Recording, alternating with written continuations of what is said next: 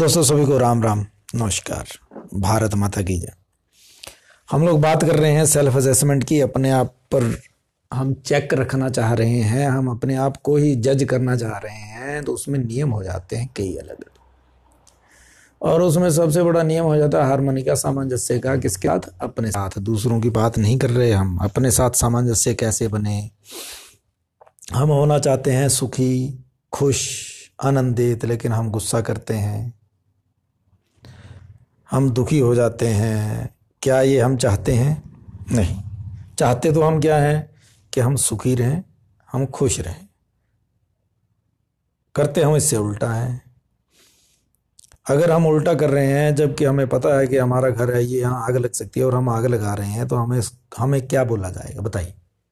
हम लोग पागल कहाएँगे वैसे ही हर चीज़ के साथ भी हो रहा है हमारे साथ। ये हमारे खुद का। देखिए, बाहर की चीज़ें बात दूसरे व्यक्ति का व्यवहार, उस, उसके ऊपर हमारा कंट्रोल नहीं हो सकता। वातावरण के ऊपर हमारा कंट्रोल नहीं हो सकता। हमारा कंट्रोल तो अपने आप के ऊपर ही हो सकता है। बाहर की चीज़ें हम, उनको हम कंट्रोल नहीं कर सकते, लेकिन उनका प्रभाव हमारे पर कैसा पड़े, ये तो हम कंट्रोल कर सकते हैं। उनका प्रभाव हमारे ऊपर पड़ रहा है और हम लोगों को नियंत्रित कर रहा है। यहीं पर आकर के हम अपने विरोधी हो जाते हैं। हम अपने साथ ही सामंजस्य नहीं बिठा पाते हैं। दूसरों की छोड़िए। दूसरों के साथ तो अभी हमने बात ही नहीं करनी।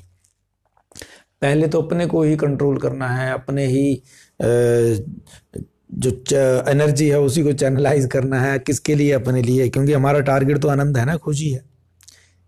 देखिए, मान लो आपने कोई टारगेट रखा हो, आपने वो अचीव कर लिया, उसके बाद आप सुखी हो जाएँगे। अगर आप ऐसा सोचते हैं तो कितनी बार सोचा होगा आपने? मार्केटिंग वाले, सेल वाले, ये बेचारे रोज ही टारगेट रोज का टारगेट रखते हैं, हर महीने का टारगेट होता है। हर हफ़्ते का होता है, फिर महीने का होता है, फिर साल का होता है। और ये हर साल निरंतर चला रहता है, ये कभी सुखी नहीं हो पाते। हाँ सुखी कौन है? जो खुश होकर के अपना काम करता है। खुश होकर के मतलब अंदर से खुश है, सुखी है, उसके बाद बाहर जो काम मिला, जो भी कर रहा है, वो उसको आनंद से कर रहा है, कर पा रहा है। लेकिन अगर वो दुखी है, लेकिन टारगेट अचीव करे जा रहा है तो कैसे संभव हो पाएगा? सुख लेना चाह रहा है, सुख उसको मिल नहीं रहा है। टारगेट अचीव कर करके सुखी नहीं हो सकता वो। हाँ सुखी होगा तो टारगेट हो सकता है अचीव हो चाहे ना भी हो, लेकिन उसका सुख को दिक्कत नहीं आएगी। सुख कब आएगा? जब हमारा अपने साथ सामंजस्य हो जाएगा। हम अपने आप को अपने साथ हारमोनी में रहेंगे, अर्थात जो हम सोचते हैं, जो हम बोलते हैं, वैसे हम हैं। हम जैसे हैं, हम वैसे ही हैं और हम खुश हैं, ये नियम है। हम बाहर और अंदर और तो फिर हम सुखी नहीं हो सकते। ज़्यादातर दुख का कारण भी यही होता है। हम अपने साथ ईमानदार नहीं हो पाते, अपने साथ ईमानदार नहीं है तो फिर हम दुखी रहेंगे। हम कहाँ सुखी हो सकते हैं? क्योंकि सुख का तो नियम ही है। अगर मैं सुखी हूँ, तभी औरों को सुखी कर पाऊँगा। अगर मैं सुखी नहीं हूँ तो नहीं कर पाऊँगा। ठीक वैसे ही, जैसे मैं अगर पैसे वाला हूँ, तभी तो दान कर पाऊँगा ना। अगर जेब में कोडी नहीं है तो फिर क्या करूँगा दान में? वैसे खुशी का भी है। अगर मैं अंदर से खुश हूँ तो मैं खुशियाँ बांटूँगा। अगर मैं दुखी हूँ फ्रस्ट्रेट हूँ तो ये पूरे समाज में फ्रस्ट्रेशन ही बांटता फिरूँगा। कष्ट ही, दुख ही बांटता फिरूँगा। ये अंदर के दुख हैं। अंदर के कष्ट हैं। अच्छा ये अपने साथ सम, जैसे ही हम ये समझने लग जाते हैं हमें दूसरों की तरफ़ से किया गया व्यवहार भी समझ में आने लगता है कि वो भी बीमार है। वो अंदर से दुखी है तभी तो हमें दुख दे रहा है। वो अंदर से कष्ट में है तभी तो दूसरों को कष्ट दे रहा है। ये ऐसे नियम हो जाते हैं। तो सबसे पहले तो हमने यही नियम जो अभी यूज़ करना है अपने साथ हारमोनी में रहें अपने साथ हम लोग पूरे सामंजस्य में रहें, समरसता में रहें। कुछ भी हो जाए, कैसी भी बाहर की परिस्थिति हो, हमारा जो व्यवहार है नेचुरल व्यवहार, खुशी का, आनंद का, सुकून का, वो ना दुखी, दुख में ना बदले, कष्ट में ना बदले, गुस्से में ना आ जाए हम। सिर्फ़ अपने पे। दूसरों का तो बाद में देख लेंगे, पहले अपने को तो कंट्रोल कर लें, अपने को तो नियंत्रित कर लें। चालीस बयालीस दिन का एक नियम बना लें। एक इंसिडेंट है, मैं बताऊँ। एक बार एक कुत्ते ने सोचा कि मैं ना हरिद्वार नहा के आता हूँ। तो उस समय, पुराने दिनों की बात है, उस समय का नियम था कि ऐसा माना जाता था कि पंद्रह दिन लग जाते हैं, सात दिन जाने को हरिद्वार, सात दिन आने के लिए। वो कुत्ते को घर वालों ने तैयार करा, बेचारा चला गया हरिद्वार और सातवें दिन घर वापस आ गया। जैसे सात दिन के अंदर वापस आया तो सारी दुनिया ने उसका बड़ा सम्मान किया, बड़ा सत्कार किया, बड़ी दूर दूर तक चर्चे होने लगे, फिर उसका इंटरव्यू हुआ।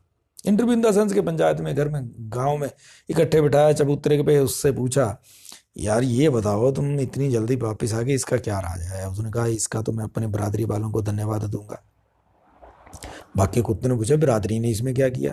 बोले भैया आप लोगों ने नहीं लेकिन जैसे मैं यहाँ से निकला अगली अगले मोड़ पे ही जा करके अगली बरा, हमारी बरादरी वालों ने मुझे घेर लिया। बोले फिर?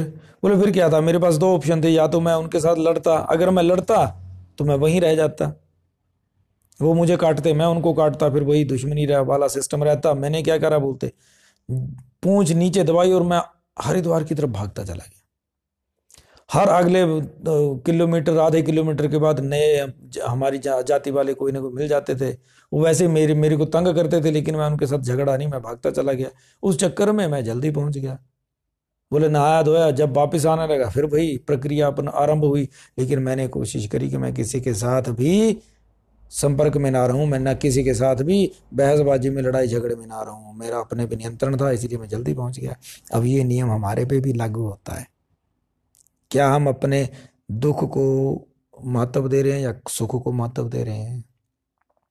हम कष्ट में रहना चाह रहे हैं या सुकून में, शांति में रहना चाह रहे हैं? आनंद में रहना चाहते हैं या दुख रह, दुखी रहना चाहते हैं? ये नियम, ये चॉइस हमारी है। उसके बाद फिर हमारा व्यवहार काम आता है। हमारा, हम लोग अपने साथ व्यवहार काम काम में लाने का ज़िम्मेदारी हमारी होती है हमने करना क्या है। What we want to do with our self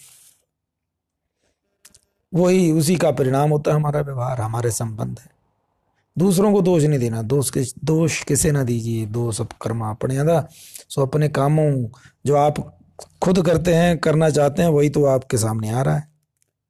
इसलिए सबसे पहले हारमोनी में रहना, लेकिन किसके साथ? अपने साथ। जो हैं, आप हैं। और लेकिन खुश रहें। ये नियम अपने जीवन में हमें उतारना होगा और चालीस बयालीस दिन का एक चलिए काट लीजिए ऐसा। अपना अनुभव भी बताइए हमें। भारत माता की जय जय हिंद। वंदे मातरम।